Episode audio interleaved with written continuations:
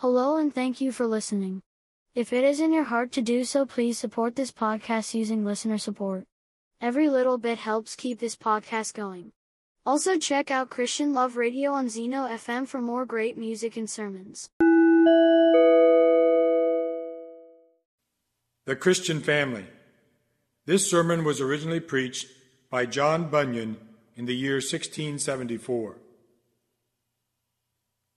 I urge you, in the name of the Lord Jesus Christ, that while you live here on this earth, that you be vessels of honor and fit for the Master's use and prepared to do good works. Study so that you may be able to discern what is best and may be pure and blameless until the day of Christ. Desire communion with God. Eagerly desire the greater gifts of service in the church. We that are redeemed from among men, and we that rejoice in the hope of the glory of God, waiting for the blessed hope, the glorious appearing of our great God and Savior, Jesus Christ, consider what kind of people we ought to be.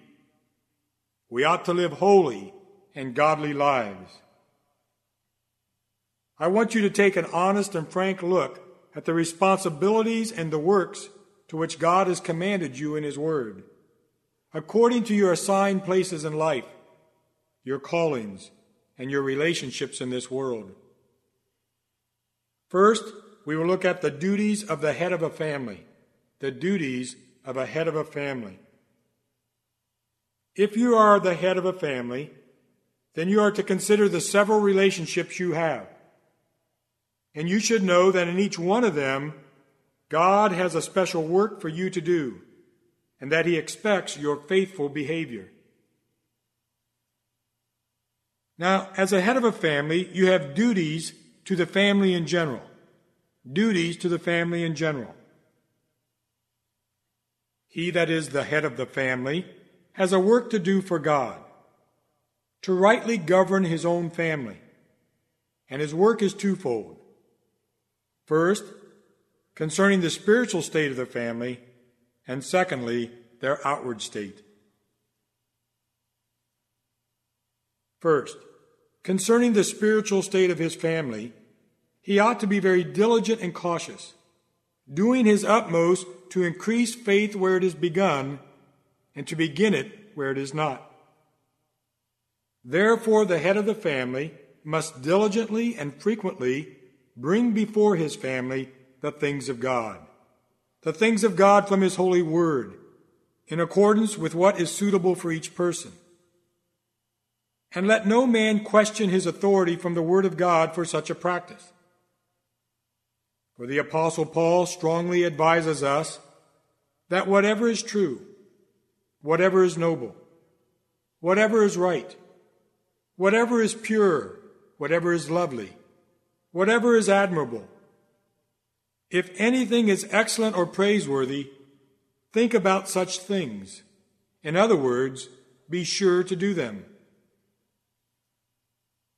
To be continually practicing this godly leadership and direction in our family is very much worthy of praise and very befitting for all Christians. This is one of the things for which God so highly commended his servant Abraham by saying, I have chosen him, so that he will direct his children and his household after him to keep the way of the Lord. This was also Joshua's practice as long as he lived, as evidenced by his statement As for me and my household, we will serve the Lord. Furthermore, we find in the New Testament that if any man was not faithful in leading his family in a godly walk, then he was looked upon as a Christian of an inferior rank. Yes, so inferior as not fit to be chosen to any office in the church of the living God. The Word of God mandated that leaders of the church must manage their own families well and see that their children obey them with proper respect. For if anyone does not know how to manage his own family, how can he take care of God's church? It continues by stating that the deacon must also be the husband of but one wife and must manage his children and his household well. Note well that the apostle seems to make this point very clear that a man that governs his family well has met one of the qualifications for a pastor or deacon in the church. For he that does not know how to manage his own family cannot take care of God's church. These truths from God's Word about the qualifications of a pastor give us some insight into the responsibilities of the head of a family as it relates to the governing of his house. Note the relationships. First, a pastor must be sound and honest in his doctrine, and indeed, so must the head of a family. Secondly, a pastor should be able to teach, to reprove, and to exhort, and so should the head of a family. Thirdly, a pastor must be an example of faith and holiness, and so also should the head of a family be. I, said David, will be careful to lead a blameless life. I will walk before my house with a blameless heart. And lastly, the pastor is responsible to gather the church together, and when they come together, then to pray among them and to preach to them. This is also commendable in Christian heads of families. But someone may object, saying, But my family is ungodly and unruly, opposing all that is good. What shall I do? Though this may be true, yet you must rule them and not let them rule you.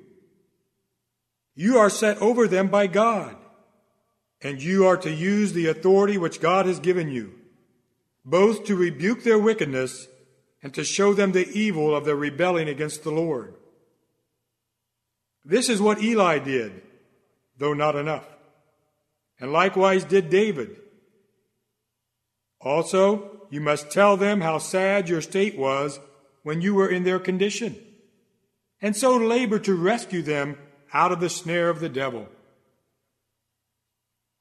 You must also work to encourage them to go with you to God's public worship, so that God may possibly convert their souls. Jacob said to his household and to all that were around him, Let us go up to Bethel, where I will build an altar to God, who answered me in the day of my distress. Indeed, a soul being rightly led by the Spirit will labor to draw not only their families, but a whole city after Jesus Christ. If your family is obstinate and will not go to church with you, then get godly and sound men to come to your house. And there let the word of God be preached when you have, as Cornelius, gathered your family and friends together. You know that the jailer, Lydia, Crispus, Gaius, Stephanus, and others were themselves and their families made gracious by the word preached, and that some of them, if not all of them, by the word preached in their houses. And this might be one reason among many why the apostles taught in their day, not only publicly, but from house to house. It is possible that these godly men might bring to salvation some members of a family which were previously unconverted and still in their sins. Some of you know how common it was in the day of Christ for people to invite Jesus to their houses, especially if they had any afflicted there. Afflicted people that would not or could not come to him. If this was the case with those that have outward diseases in their families, how much more then where there are souls that have need of Christ to save them from death and eternal damnation.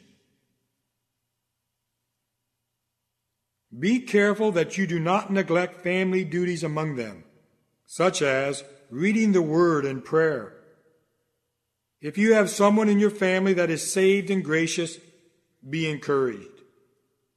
But if you are all alone, then know that you have both the liberty to go to God through Christ for their souls and also are able to have the whole church, the whole church, join you in prayer for all those in your family that need to be saved. And lastly, be careful that you do not allow any ungodly, profane, or heretical books or evil conversation in your house. Remember, bad company corrupts good character. Profane and heretical books either tend to cause one to live a wicked life or at least to oppose the fundamentals of the gospel. I know that Christians must be allowed their liberty when it comes to things not defined in the Word. But for those things that strike either at faith or holiness, they ought to be abandoned by all Christians, and especially by the pastors of churches and heads of families. We see examples of this in Jacob's commanding his household and all that was with him to get rid of the foreign gods from among them.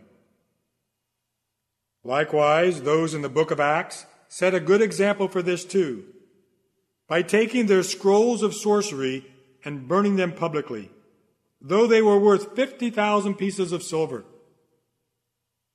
Failure to rid the house of the evil books and conversation has caused the ruin of many families, both among children and wives. It is easier for vain talkers and their deceptions to subvert whole households than many are aware of. Thus, they are capable of destroying the spiritual state of your family. Now, in regards to the outward state of your family, you are to consider these three things. In regard to the outward state of your family, you are to consider these three things. First, that it depends entirely on you to care for them and see that they have a suitable living. If anyone does not provide for his relatives, and especially for his immediate family, he has denied the faith and is worse than an unbeliever. But note this when the Bible says you are to provide for your relatives, it gives you no license to be ungracious in your provision, nor to sit back and ignore the needs of your family while you pursue the pleasures of the world for yourself. Rather, you are to provide for them, that they may have food and clothing. And if either they or you are not content with that, then you have failed to obey God's commands. This is the work assigned to you, and failure to do this is unbelief in God's word, which says that God feeds ravens, cares for sparrows, and clothe the grass, in which all three, to feed, clothe, and care for, is what the heart of a caring father or husband must do from deep within their heart. Secondly, therefore, though you should provide for your family, yet be sure that your efforts at this provision are done with gentleness and kindness. For the Bible says, Let your gentleness be evident to all. Be careful of driving so hard after this world as to hinder yourself and your family from those duties towards God which you are by grace obliged to perform, such as private prayer, reading the scriptures, and Christian conversations and discussions. It is a wicked thing, a wicked thing for men to lead their families into worldly pursuits, thereby leading themselves and their families away from the worship of God. Christians, the time is short. From now on, those who have wives should live as if they had none. Those who mourn as if they did not. Those who are happy as if they were not. Those who buy something as if it were not theirs to keep. Those who use the things of the world as if not engrossed in them. For this world in its present form is passing away. Many Christians live and work in this world as if their Christianity was a low priority in life, and this world and its pleasures were all important, when indeed the things of this world are fleeting, and Christianity is the one thing we need most. Now, thirdly, if you want to be a godly head of a family, you must ensure that there is Christian harmony among those under you. Ensure that there is Christian harmony among those under you, appropriate for a house where their leader fears God. You must see that your children are subject to the Word of God. For though only God can rule the heart, yet He expects that you should rule their outward behavior, which if you do not, God may in a short time take their lives. See therefore that you keep them self restrained in all things, in the way they dress, in the language they use, and that they are not gluttons nor drunkards, nor are they to behave foolishly towards each other. Also, learn to distinguish between those offenses that in your family are done to you and those which are done to God. And though you must be very zealous for the Lord, and bear nothing that is open sin against him, yet have the wisdom to ignore personal injuries and to bury them into oblivion, always remembering that love covers over a multitude of sins. Do not be like those that will rage and stare like madmen when they are injured. Rather, either laugh or at least do not give a harsh rebuke but by all means, seriously warn them when they dishonor God. Remember the words of 1 Timothy. Manage your own family well and see that your children obey you with proper respect. Now, the duty in relation to your wife. Your duty in relation to your wife. Do you have a wife? You must consider how you ought to behave in that relationship. And to do this right, you must consider the condition of your wife, whether she is a believer or not. First, if she is a Christian, then you must thank and bless God for her, for she is worth far more than rubies, and she is a gift from God to you. Charm is deceptive, and beauty is fleeting, but a woman who fears the Lord is to be praised. You ought to love your believing wife for two important reasons. First, because she is your flesh and bone. No one ever hated his own body. Secondly, love her because together you are both heirs of the gracious gift of life. This should cause you to love her with Christian love, to love her knowing and believing that both of you are dearly loved by God and by the Lord Jesus Christ, and will assuredly be together with him in eternal happiness. You ought to so behave and act before your believing wife as Christ does to and before his church, as revealed in the Bible. Husbands, love your wives, just as Christ loved the church and gave himself up for her. When husbands behave like Christ would, then they will not only be husbands, but a living sermon to the wife, preaching to her the attitude of Christ. There is a sweet aroma wrapped up in the relationship of husbands and wives that are believers in Christ. The wife signifies the church, and the husband signifies the head and Savior. For the husband is the head of the wife, as Christ is the head of the church his body, of which he is the Savior. This is one of God's chief purposes in instituting marriage that Christ and his church would be pictured wherever there is a married couple that believes through grace. Therefore, that husband that behaves improperly towards his wife does not only behave contrary to the law of God, but also causes his wife to lose the benefit of such a rule and frustrates the intended beauty and joy of this relationship. Therefore, I say, Husbands ought to love their wives as their own bodies. He who loves his wife loves himself. After all, no one ever hated his own body, but he feeds and cares for it, just as Christ does the church. Christ laid down his life for his church. He covered her sins, communicates to her his wisdom, protects her, and helps her in all her endeavors in this world. And so men ought to do the same for their wives. Therefore, bear with the weaknesses of your wife. Help her to overcome her sins and honor her as the weaker partner, both spiritually and physically. In a word, be the kind of husband to your believing wife that she may say, God has not only given me a husband, but the kind of a husband who preaches and witnesses to me every day the attitude of Christ to his church.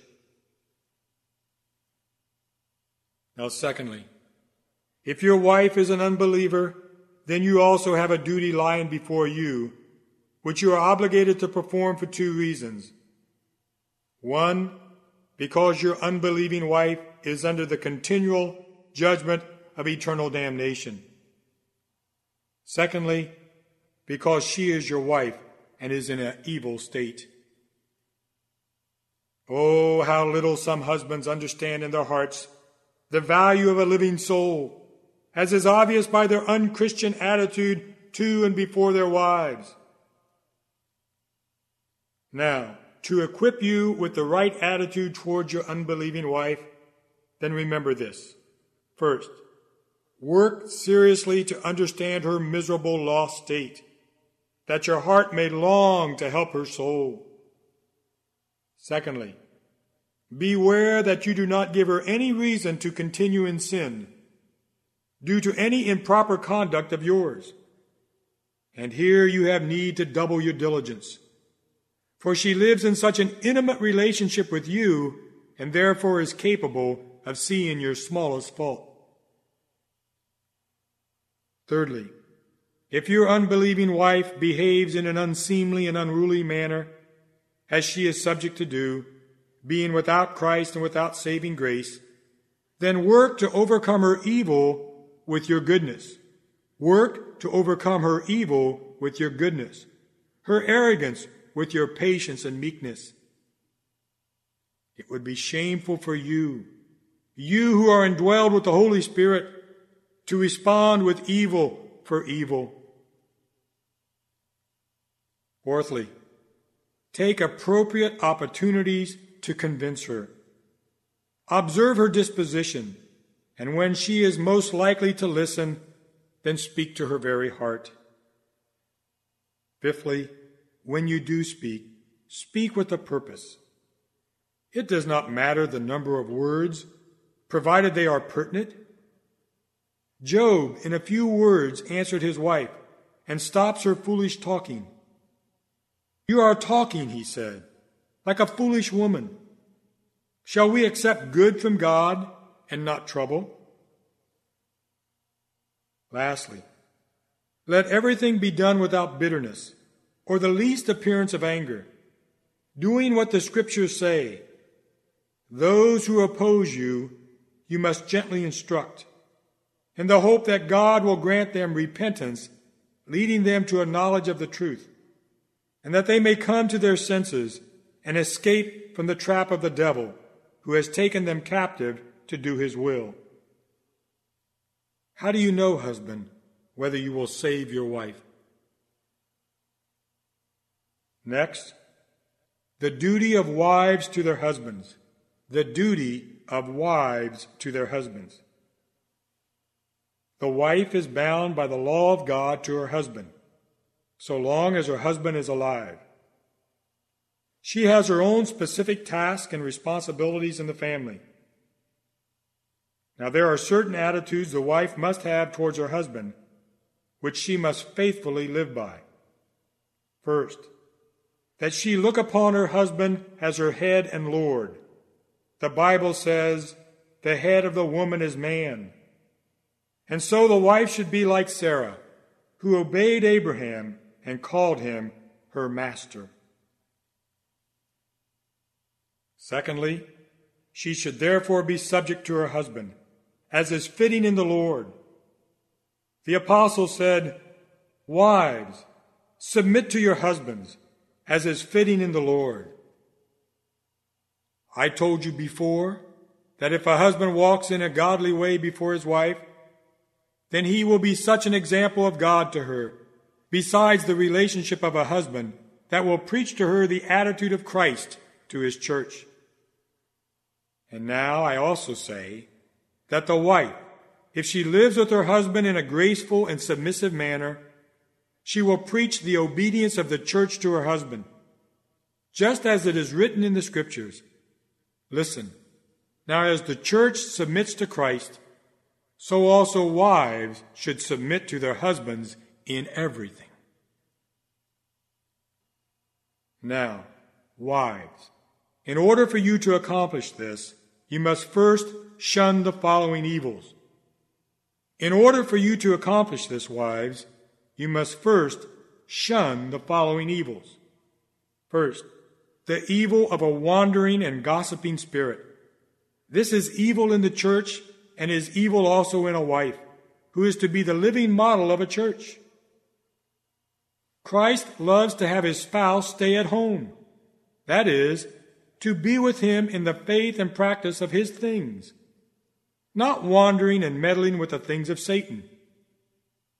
Wives should not be given to wander and gossip everywhere. You know that in Proverbs chapter 7 verse 11, it says to the unfaithful wife that she is loud and defiant.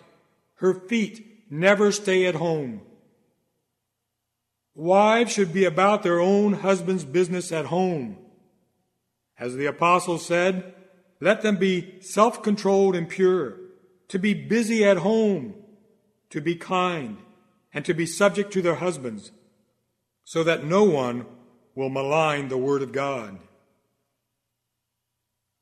Secondly, be careful of a silly, quarrelsome, and talkative tongue.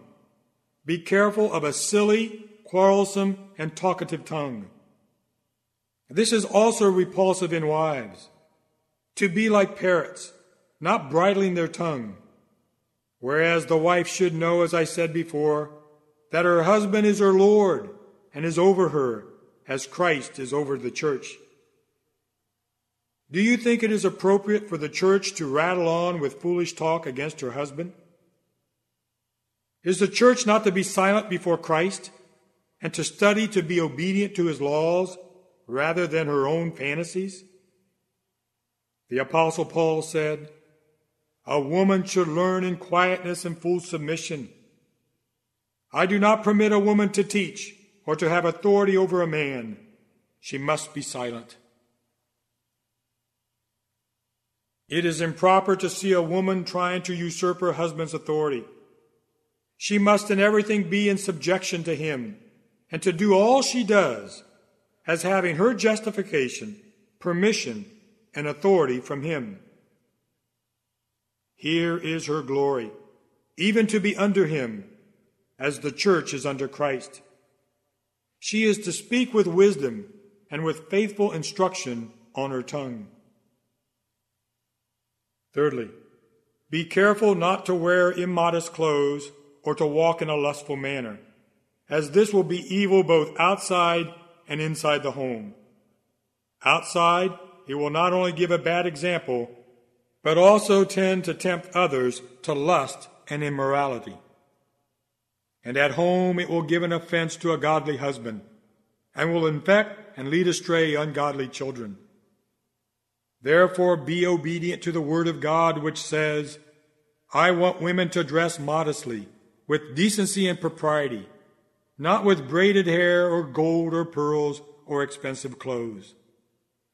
And that your beauty, your beauty should not come from outward adornment, such as braided hair and the wearing of gold jewelry and fine clothes Instead, it should be that of your inner self, the unfading beauty of a gentle and quiet spirit, which is of great worth in God's sight. For this is the way the holy women of the past who put their hope in God used to make themselves beautiful. They were submissive to their own husbands. But yet, don't think that by the subjection I have just mentioned, that I intend that women should be their husbands' slaves. Do not think that by the subjection I have just mentioned, that I intend that women should be their husbands' slaves. Women are to be their husbands' partners and companions, their flesh and bones. And there is not a man that hates his own body, or that is cruel to it. Therefore let every man love his wife as he loves himself, and let every wife respect her husband. The wife is the deputy master of the home, and is to rule everything in the absence of her husband. And when her husband is present, then she is to manage the household to bring up the children, and to give the enemy no opportunity for slander. Oh, a wife of noble character who can find? She is worth far more than rubies. A kind hearted woman gains respect and conducts her matters with justice. But someone may object. Someone may say, But my husband is an unbeliever. What should I do? My husband is an unbeliever. What should I do? If your husband is an unbeliever, then the instructions that I've just given before are absolutely necessary for your situation. Why? Because your husband, as an unbeliever, will be watchful to take your slips and your weaknesses and throw them as dirt in the face of God and your Savior. Let me say that again because your husband, as an unbeliever, will be very watchful to take your slips and weaknesses and throw them as dirt in the face of God and your Savior. Your unbelieving husband will most likely make the worst of every one of your words, attitudes, and appearances. And all this does tend to make his heart be filled with more hardness, prejudice, and opposition to his own salvation.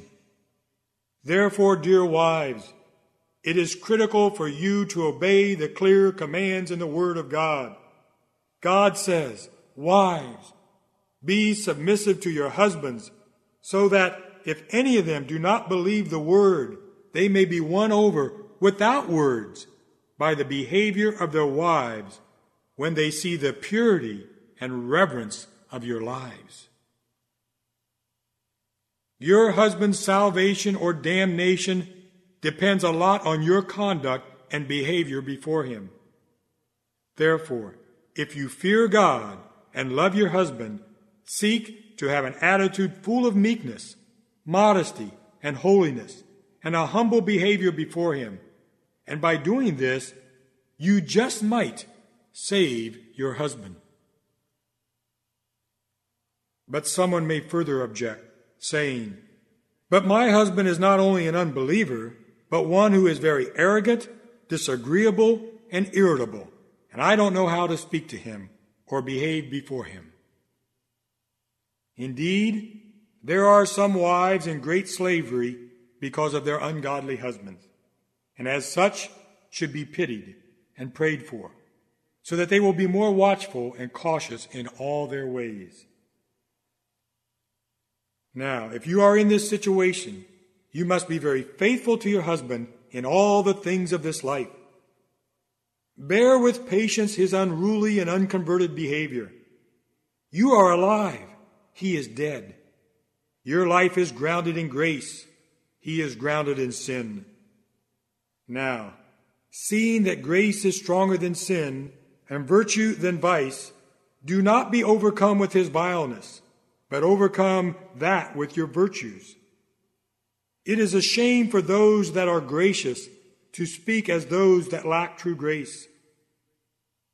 A patient woman has great understanding, but a quick tempered woman displays folly.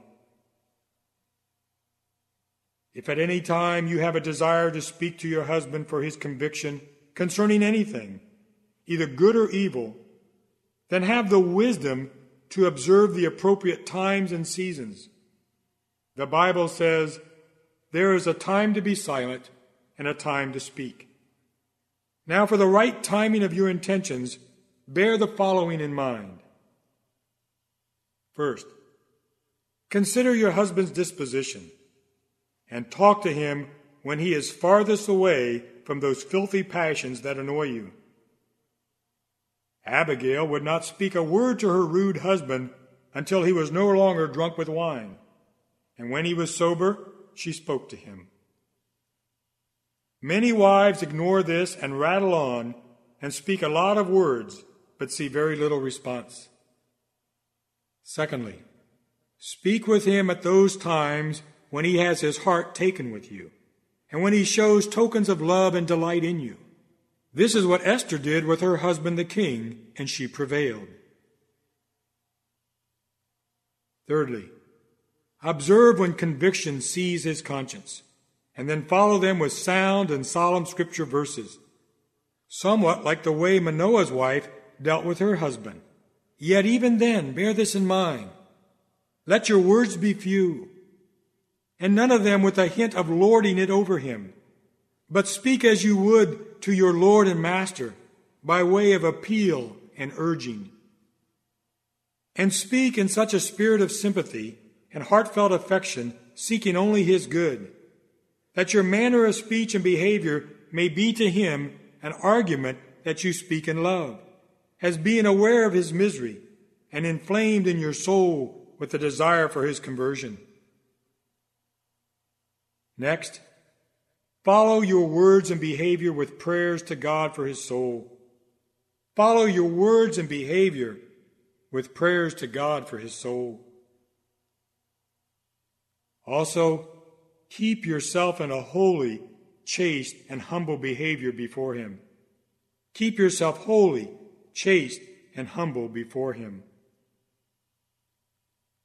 But someone may further object, saying, But my husband is a drunkard, a fool, and one that does not have enough common sense even to go to work. Though this is true, Yet you must know that He is still your head. He is still your Lord, and He is still your husband. Therefore, you must be careful, careful of desiring to usurp His authority.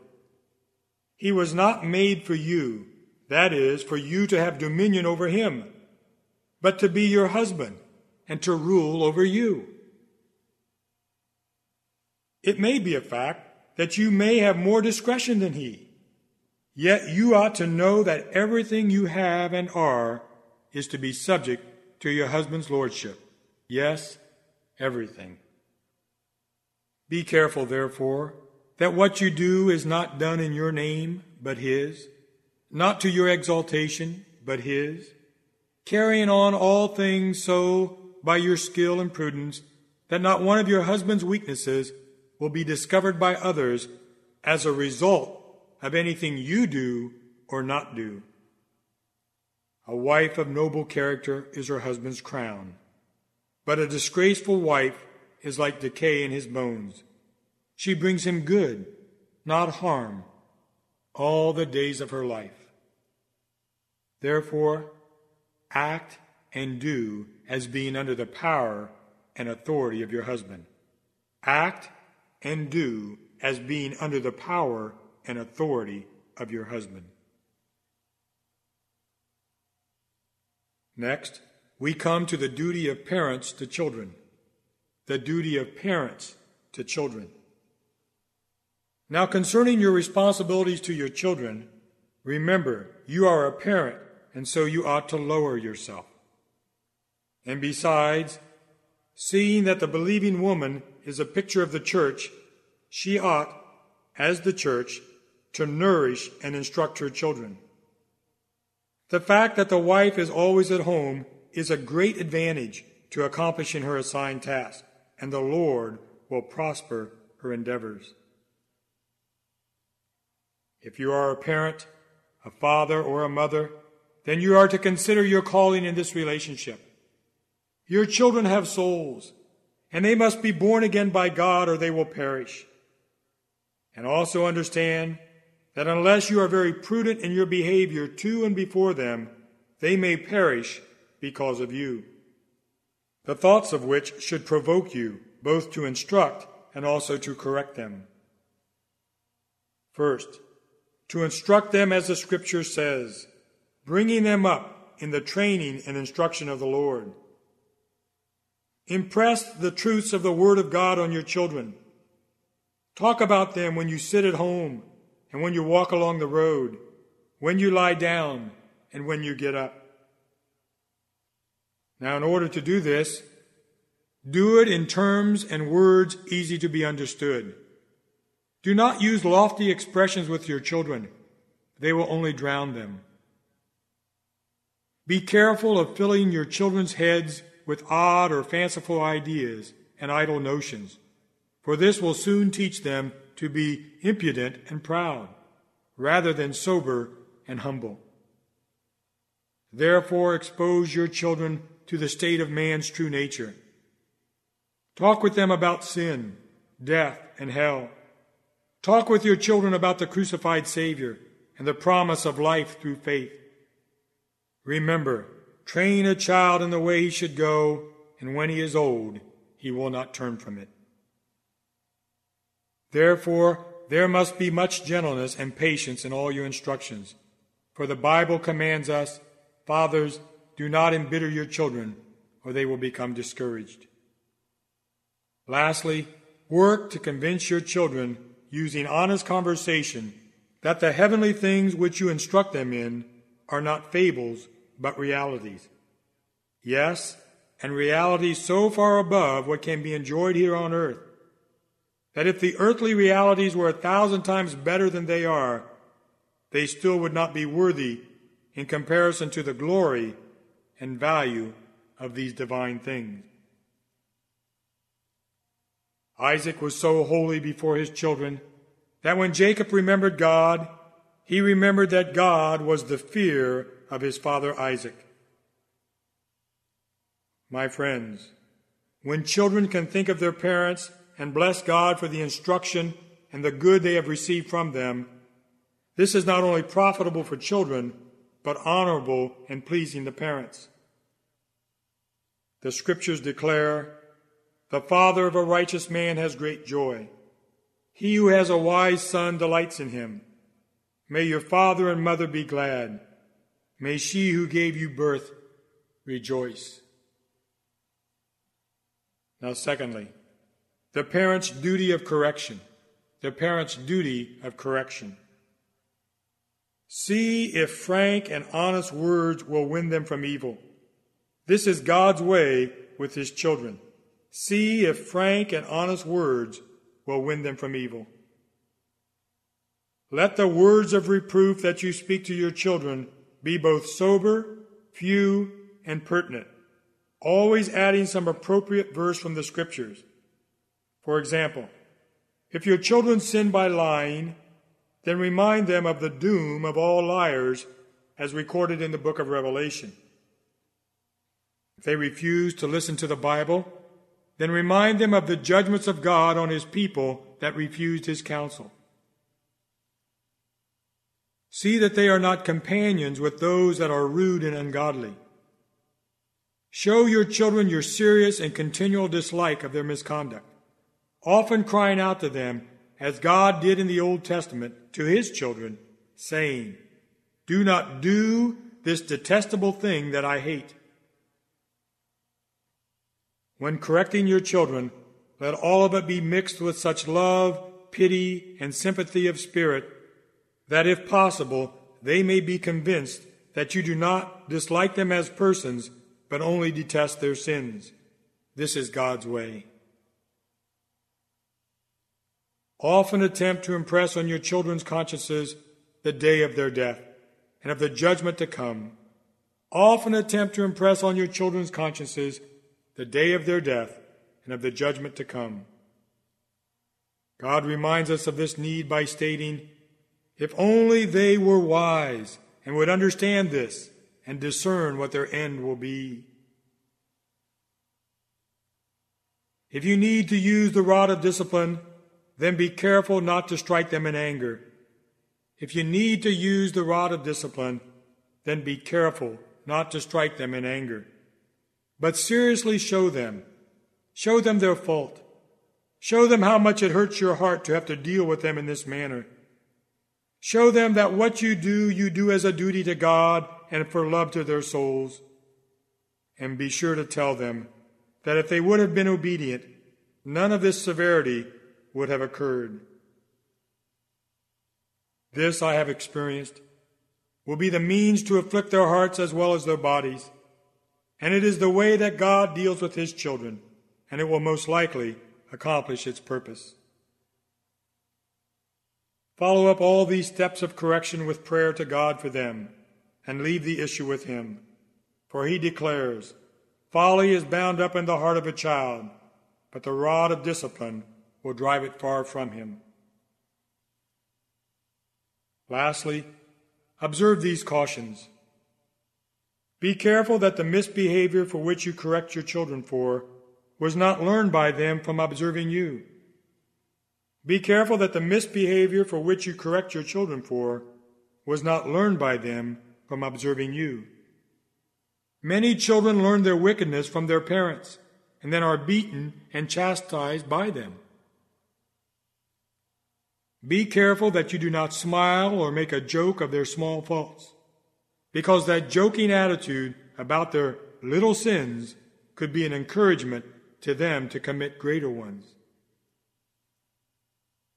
Be watchful that you do not use offensive and improper words in chastening your children, because it is devilish to be bitter and to call them names. Lastly, be careful that you do not use scolding and threatening words, mixed with lightness and laughter, as this will harden their hearts. Do not speak too much, nor too often, but only words that are fitting to them with all seriousness. Next, we come to the duties of children to parents. The duties of children to parents.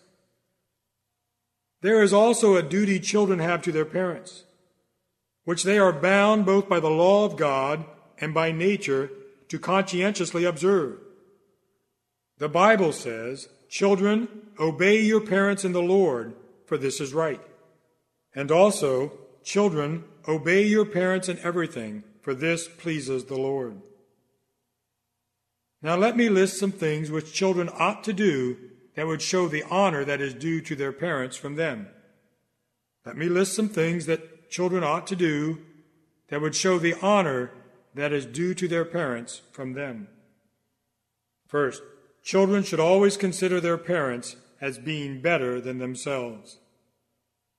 I observe a vile spirit among some children, and that is, they are apt to have contemptuous and scornful thoughts of their parents.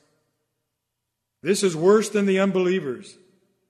Such a person has the heart of a dog or a beast that will bite those that feed them and who brought them into the world.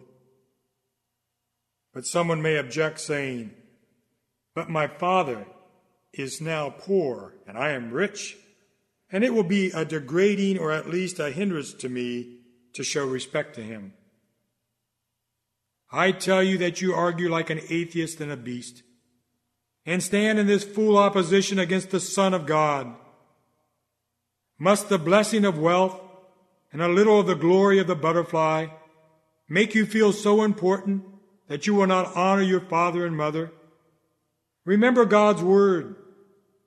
A wise son brings joy to his father, but a foolish man despises his mother. Though your parents are in abject poverty, and you yourself are extremely rich, yet he is your father, and she is your mother, and you must hold them in the highest esteem. The Bible says, The eye that mocks a father, that scorns obedience to a mother, will be pecked out by the ravens of the valley, and will be eaten by the vultures. Secondly, Children, you ought to show honor to your parents by a willingness to help them with such necessities and accommodations which they need. You ought to show honor to your parents by a willingness to help them with whatever necessities and accommodations they may need. The Apostle Paul said, Children or grandchildren should learn first of all to put their religion into practice by caring for their own family, and so repaying their parents and grandparents, for this is pleasing to God. Let me say that again. Children or grandchildren should learn first of all to put their religion into practice by caring for their own family, and so repaying their parents and grandparents, for this is pleasing to God. And this is the rule that Joseph observed to his poor father, though he himself was second only to the king of Egypt in a position of power. Note what the Bible reveals. Joseph also provided his father and his brothers and all of his father's household with food according to the number of their children. But remember what Paul said about repaying their parents. There are three things for which, as long as you live, you will be a debtor to your parents. First, for your being in this world. Your parents are the ones from whom, by the sovereign will of God, you received your earthly life. Secondly, you are indebted to your parents because of their care to preserve you when you were helpless and you could not care for yourself. Next, you are indebted to your parents for the pains they have taken with you to raise you. Until you have children of your own, you will not be aware of the pains, fears, sorrows, and hardships that your parents have experienced in order to raise you. And when you do discover it, you will realize that you have not even come close to repaying them for their love and support to you. What care have they taken that you might have resources to live on and to do well when they were dead and gone? They possibly have given up their own food and needed clothes for themselves for you, and have also made themselves poor that you might live like a man, for what is the child but a piece of his parents wrapped up in another skin? All these things ought to be carefully considered by you, and you ought to take special care of your parents to repay them. The scripture says so. Reason says so. And only those who think like dogs and beasts will deny it. It is the duty of parents to sacrifice for their children, and the duty of children to repay their parents. Thirdly, therefore show with a humble heart, a humble heart of a grateful child, that you do to this very day with all your heart remember the love of your parents. This can best be displayed by obedience to your parents. Again, if your parents are godly and you are wicked because you have not been born again by God, then you are to consider that you need to more than ever respect and honor your parents, not only as a father in the flesh, but as godly parents. Your father and mother were given from God to you to be your teachers and instructors in the way of righteousness. Remember the words of Solomon My son, Keep your father's commands and do not forsake your mother's teaching. Bind them upon your heart forever. Fasten them around your neck. Now, to help you to be obedient to your parents, consider the following. First, that this has always been the practice of those that are and have been obedient children. Yes, even of Christ himself to Joseph and Mary, though he himself was God, God blessed forever. Secondly, you also have the severe judgments of God upon those that have been disobedient to cause you to fear disobedience. For example, Ishmael, because of his mocking attitude towards his father and mother, was both thrust out of his father's inheritance and the kingdom of heaven. Next, Eli's two sons, Hophni and Phinehas, for refusing the needed rebuke of their father provoked the Almighty God to be their enemy. The Bible says his sons did not listen to their father's rebuke, for it was then the Lord's will to put them to death. Another example is King David's son Absalom, who was hanged, as I may say, by God Himself for rebelling against his father. Besides all this, how little do you realize how heart wrenching it is to your parents when they realize that you may very well be damned to hell? How many prayers and sighs and tears have been wrung from their hearts because of you? Every sin of yours goes to their heart, for fear God should take the opportunity to forever harden your heart. Oh, how Abraham groaned for Ishmael. He said to God, If only Ishmael might live under your blessing. Oh, how Isaac and Rebekah grieved for the sins of Esau, and how bitterly David mourned for his son who died in his wickedness. Lastly, can you imagine the remembrance of the loving concern of your godly parents for your soul will only increase your torments in hell if you die in your sins? But oh, if your parents and you are godly, how happy a thing this is. How you will rejoice that the same faith should live both in your parents and you. Your conversion, possibly, is the fruits of your parents' groans and prayers for your soul and they cannot help but rejoice. Be sure that you rejoice with them. This was true in the salvation of a natural son, which is mentioned in the parable of the prodigal son. This son of mine was dead and is alive again. He was lost and is found. Consider this that your parents have received saving grace as well as you. Therefore, purpose in your heart so much the more to honor reverence, and obey them. You are better able now to consider the pains and care that your parents have been through, both for your body and soul, therefore strive to repay them. You have strength and resources to answer in some measure the command of the Lord to care for your parents and grandparents. Therefore, do not neglect it. It is a double sin in a gracious son not to remember the commandment. Yes, the first commandment with promise. Be careful of giving your sweet parents one cross word or to display an inappropriate attitude towards them. Love them because they are your parents, because they are godly, and because you must glorify the Lord with them. However, if you are godly and your parents are wicked, as often is the case, then do this. First, let your heart ache for them. It is your parents that are going to hell. Let your heart ache for them. It is your parents that are going to hell. Secondly, as I said before to the wife in regards to her unbelieving husband, so now I say to you, be careful of a sinful tongue.